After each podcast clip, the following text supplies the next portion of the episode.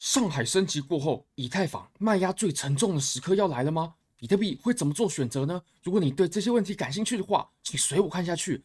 Bybit 现在要举办入金五百美金 KYC 过后就赠送一千美金价值的以太坊合约仓位。由于最近是上海升级嘛，所以 Bybit 就举办了赠送以太坊仓位的活动。只要入金五百美金 KYC 过后，你就可以来到哦，先点击下方链接注册。你就可以来到这个界面，然后你就可以领取多单或是领取空单，它会直接帮你开好。那你这个仓位的盈利呢，你是可以直接平仓提现，完全没有任何问题的。而且入金五百美金就有一千美金的仓位，非常非常划算。好，我们现在呢，我们就先从以太坊开始说起吧。那其实我们在看以太坊之前呢，我们先来看一些数据的东西。我有稍微帮各位整理过了，我们来先看一下呃，Token Unlocks，它。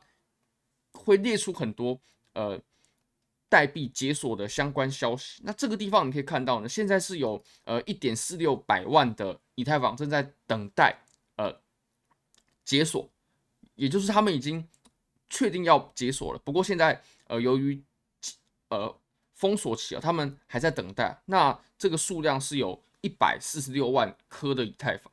那接下来呢，我们再来看一下左边的这个数据吧。呃，Net Staking。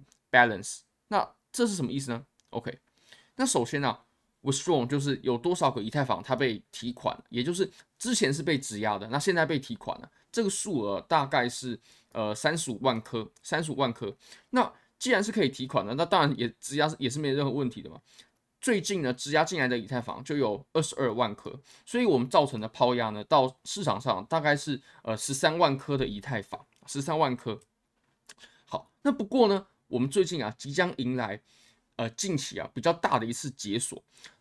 其实代币解锁，它由于担心到二级市场上面会造成很大的波动，它一定都会有解锁期，就是它一定是分成一个区段，一个呃期间内，然后分批的解锁，然后解锁的规则也不同。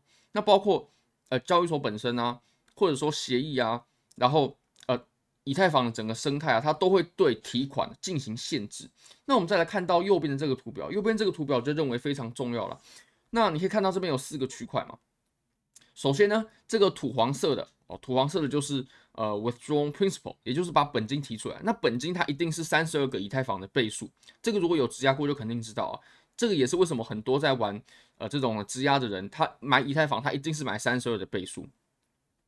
那这个 withdrawn reward。是什么意思呢？就是他把利息提款了，OK。所以，我们如果综合这个表格，其实以太坊提款它分成两种形式。第一种就是它只提领利息的，它本金还放着继续升息，然后它只把利息给提走了，这是没这是没问题的。那它就会呈现在呃橘色这块。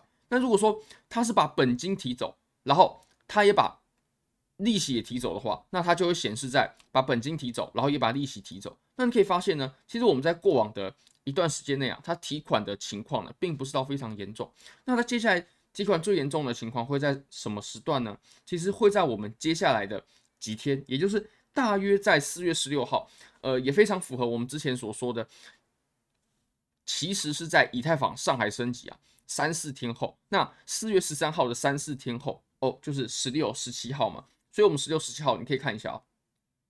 呃，土黄色的是我们把本金给提出来了嘛，然后橘色的是我们呃猜测，猜测会有多少的利息被提走，猜测会有多少的本金被提走，它都会在呃十六号的时候啊达到巅峰。那所以接下来真的大家可以稍微注意一下，如果说以太坊其实呃上海升级这一次所造成的抛压呢，一开始的时候确实是没有大家想象的严重的，一方面是因为一开始呃有对提款进行限制。那第二方面就是哦，大家预期嘛，它会跌，预期会有很大的抛压，所以呃哇，现在居然是又涨了一波，而且这一波还不小一波，也就是我们用结果论来看啊，以太坊上海升级的抛压呢，对盘面没有造成太大的影响，但极有可能呢，只是因为最近啊，真的真正沉重的抛压还没有到来，我认为我们真正沉重的抛压呢。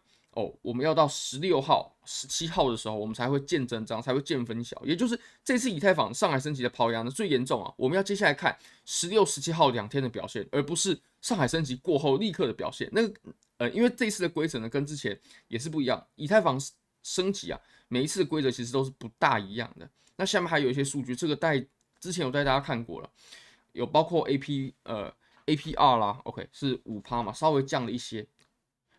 那我们再来看到呃 Nathan 的数据，Nathan 其实呃这个数据网站我也常常去光临啊，你可以看到这个表这个图表，我认为大家也可以看一下啊、哦，它对比了以太坊拿进去质押还有提款的数额，那黄色的呢就是提款的数额了，你可以发现啊。呃今天突然被提款了，挺多的。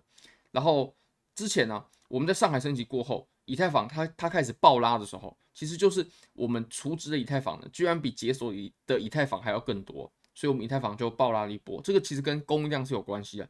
当我们市场上的以太坊越少的时候呢，当然以太坊的价格就会水涨船高。那最后我们再来看一下一个数据吧。其实上海升级对于以太坊来说，它绝对是长期的利多，这绝对没有任何问题的。也就是呃。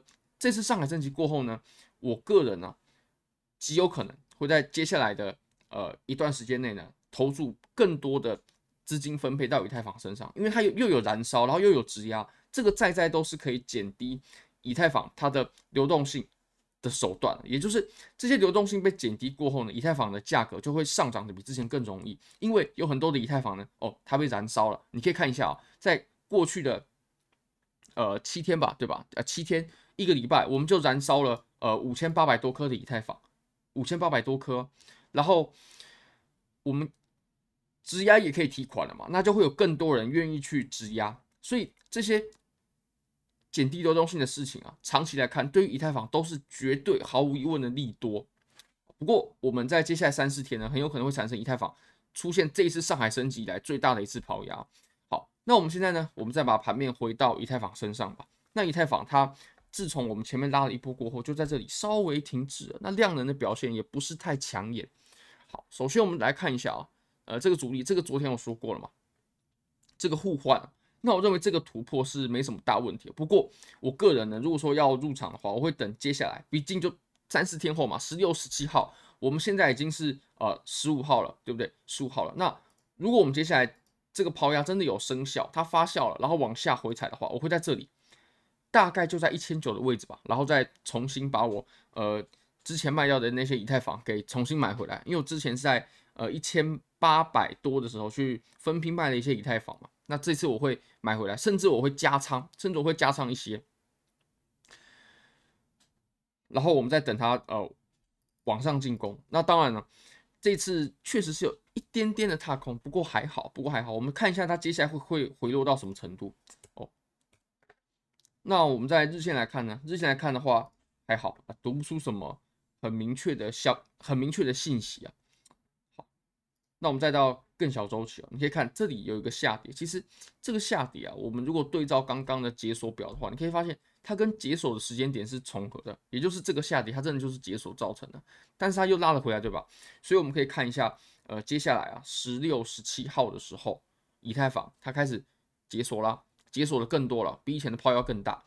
呃，以太坊它会怎么做选择？非常感谢各位非常欢迎各位可以帮我的影片点赞订阅分享开启小铃铛就是对我最大的支持真的非常非常感谢各位拜拜 eyes in the sky gazing far into the night i raise my hand to the fire but it's no use cause you can't stop it from shining through it's true